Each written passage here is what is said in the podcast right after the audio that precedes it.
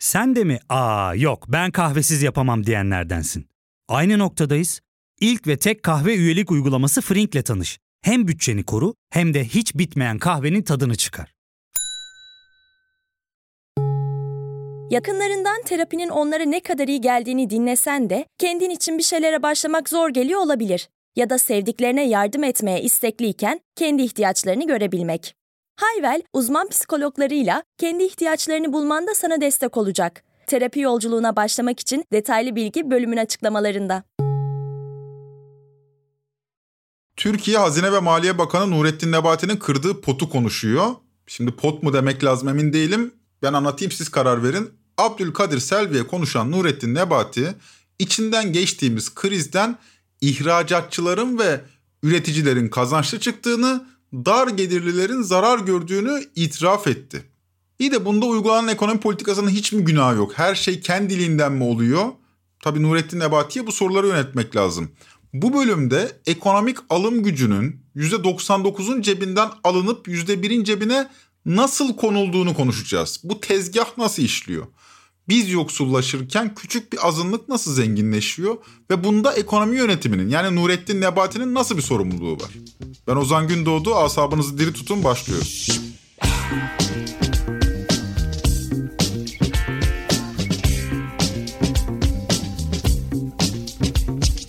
Türkiye sistemik bir felaketin içinden geçiyor kabul edersiniz. Sosyal ve siyasi kamplaşma derinleşiyor.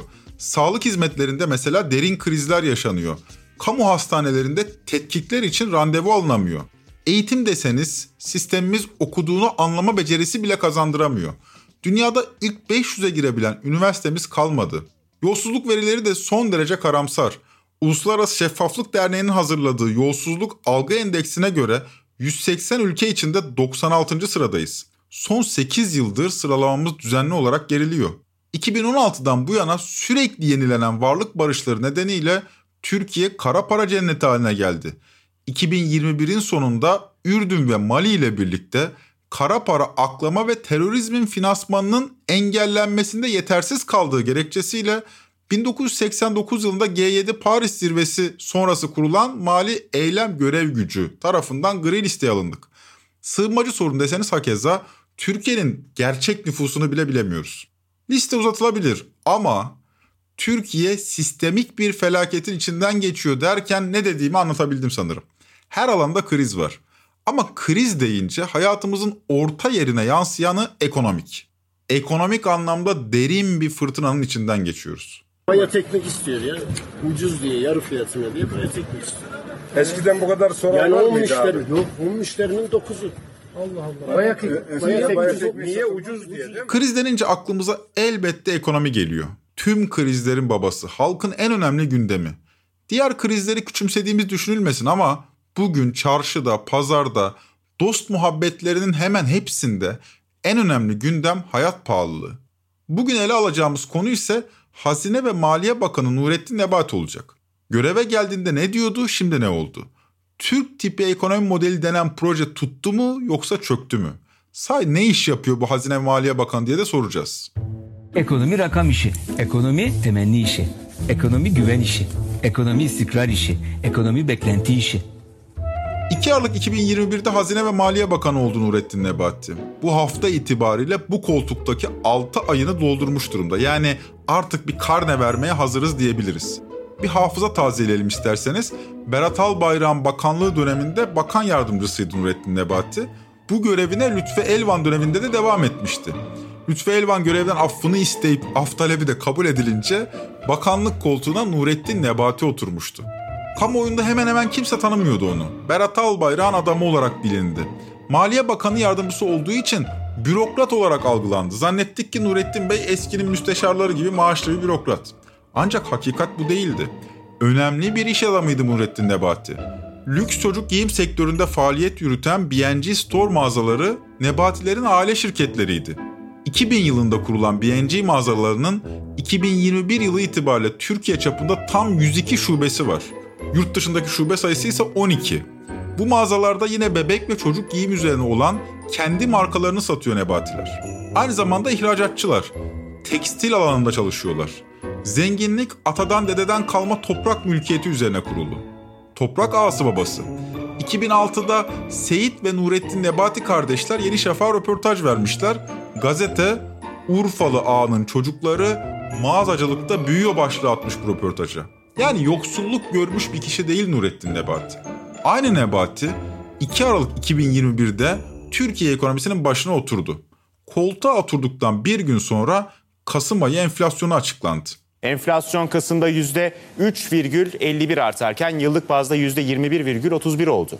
TÜİK'ten yapılan açıklamada Kasım ayında enflasyonun aylık bazda %3,51 artış kaydettiği duyuruldu. Böylece yıllık enflasyon 21,31 seviyesine ulaştı. Göreve geldiğinde %21.3'lük enflasyon oranı devralan Nurettin Nebati ile geçirdiğimiz 6 ayın sonunda bugün enflasyon %73,5. Bunlar resmi veriler ve pek çok iktisatçı verilere güvenmiyor. Gerçek enflasyonun daha fazla olduğunu düşünüyor. Bunu da ekleyelim. Fakat AKP'nin Kızılcahamam'daki toplantılarını takip eden gazeteci Abdülkadir Selvi burada Nurettin Nebati ile bir araya gelip sohbet etmiş. Ardından bu sohbeti Hürriyet'teki köşesine taşımış. Bugünkü konumuzda bu köşe yazısı olacak zaten. Nurettin Bey, Abdülkadir Selvi'ye şunları söylemiş. Dövizi düşürmek için yüksek faiz artışı yapabilirdik.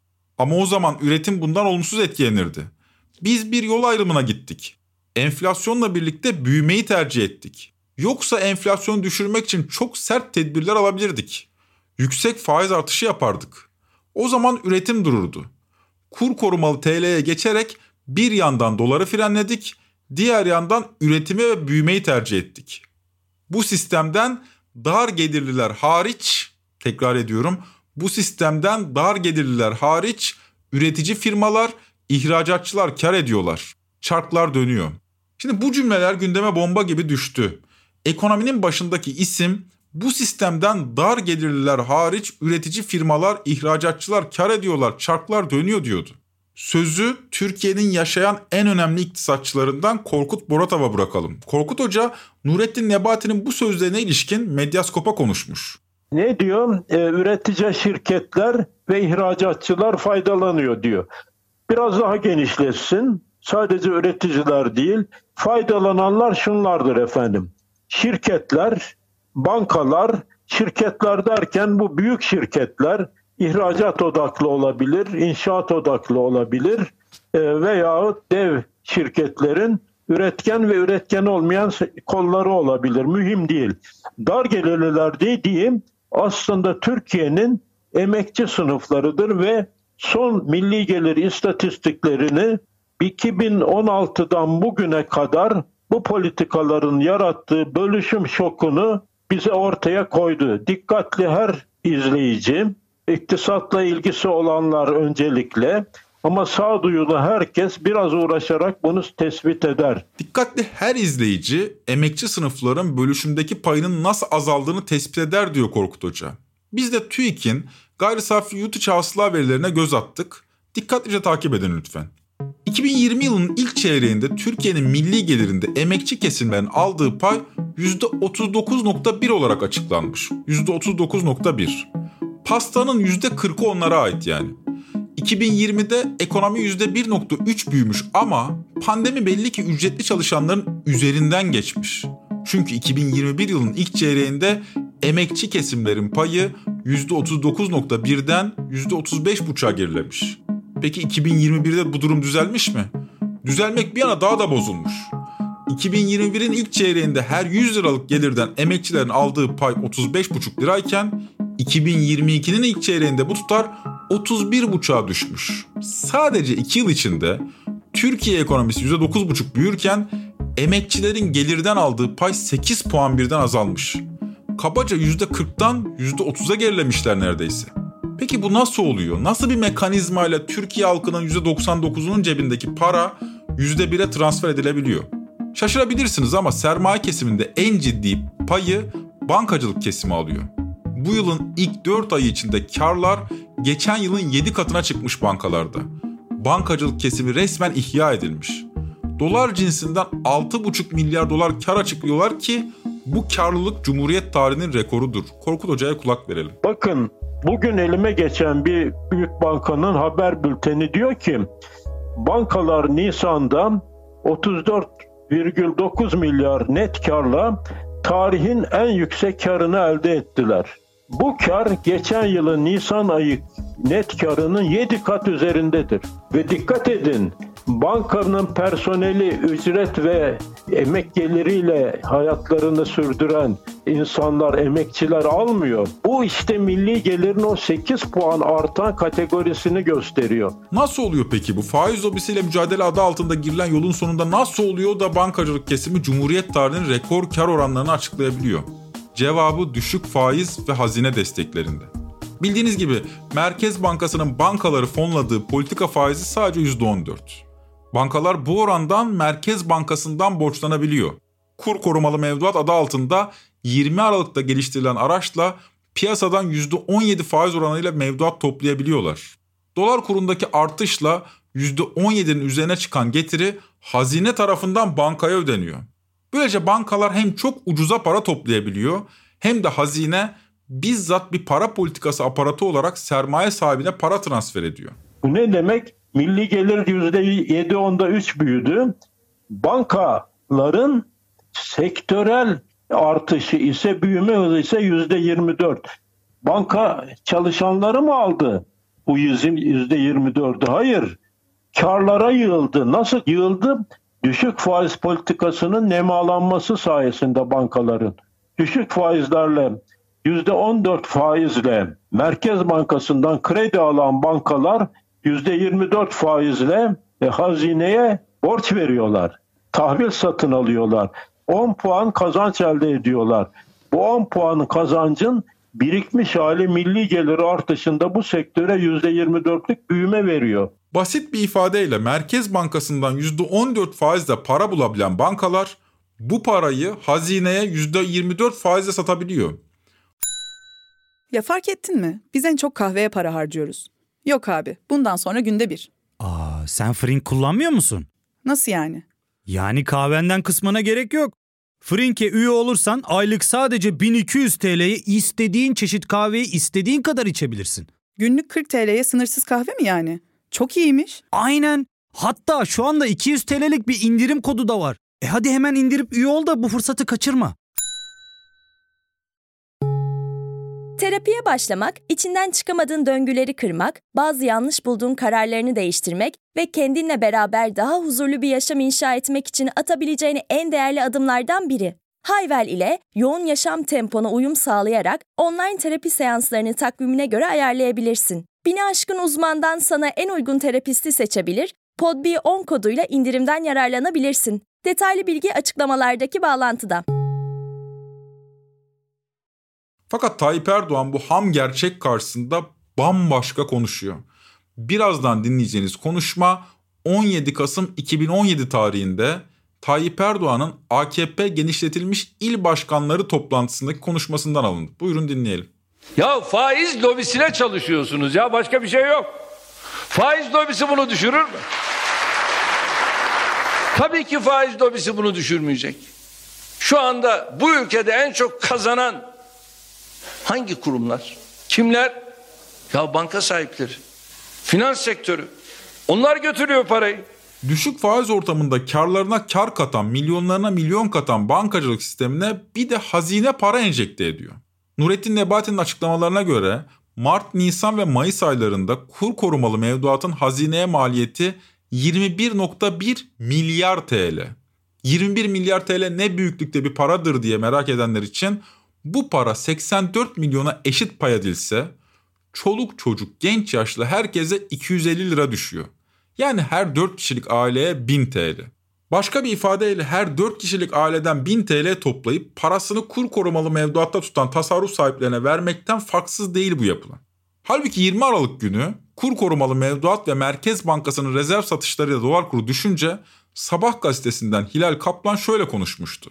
Dünyada örneği olmayan bir gece yaşadık yani biz dün.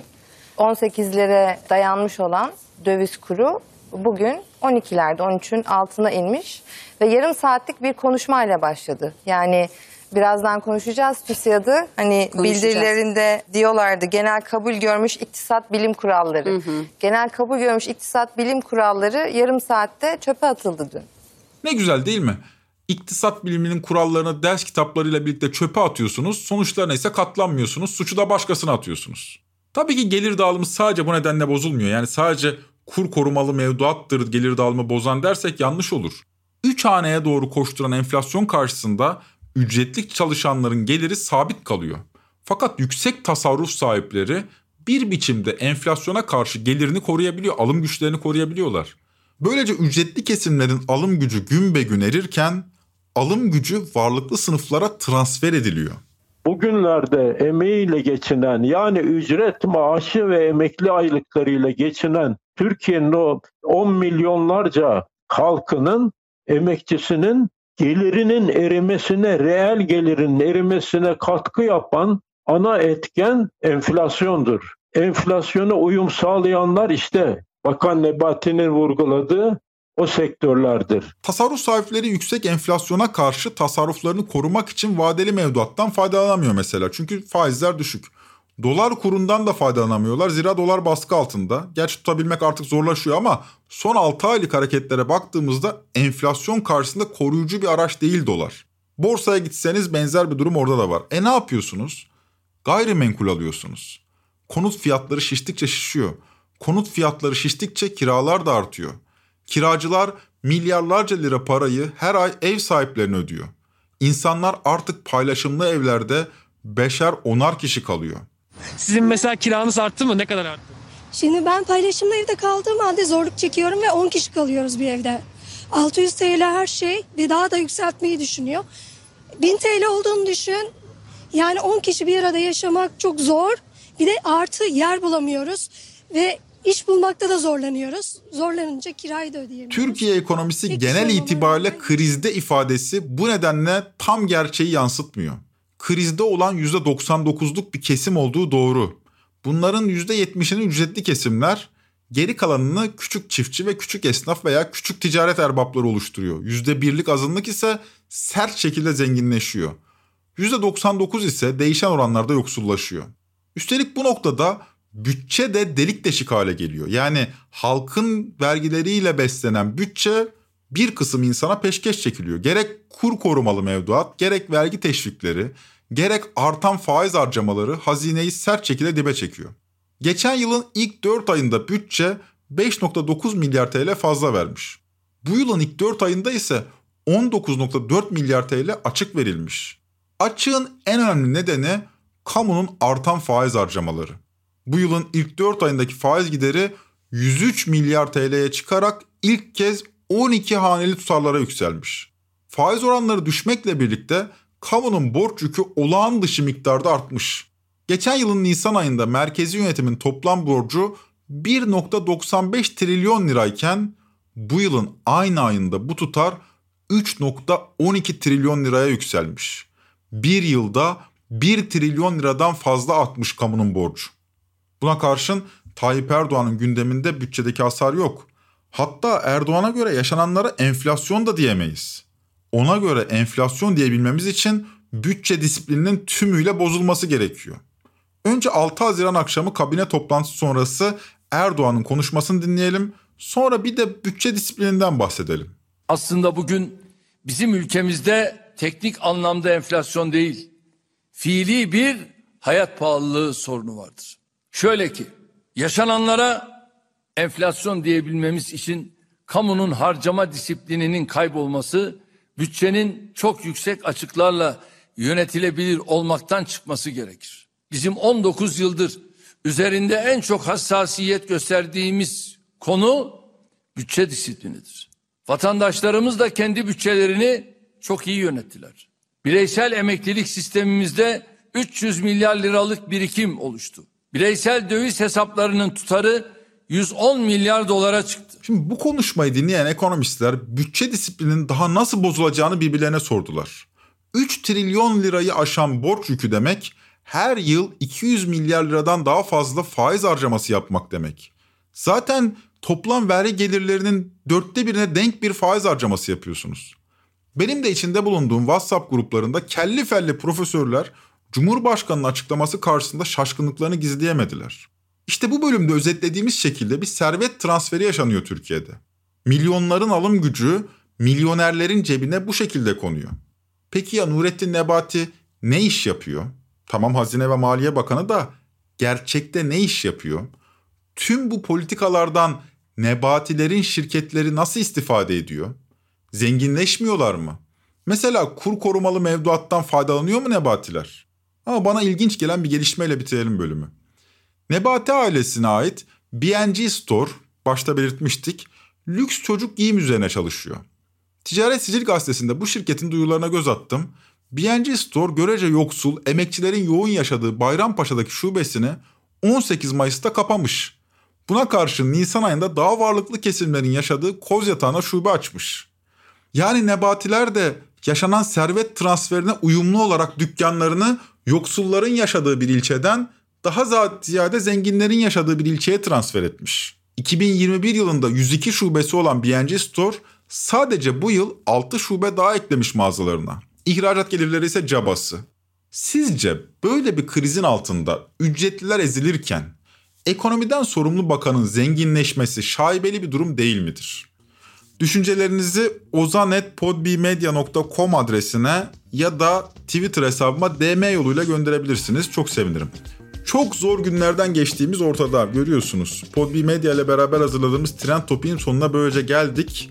Bir sonraki bölüme kadar alım gücünüzü koruyabilmenizi dilerim mümkünse eğer. Hoşçakalın.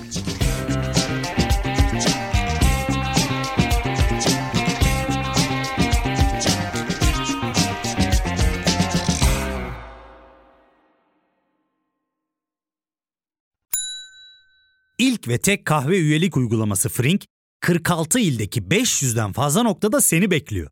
Açıklamadaki kodu girerek sana özel 200 TL'lik indirimden faydalanmayı unutma. Hadi sen de Frink üyeliğini başlat, kahven hiç bitmesin.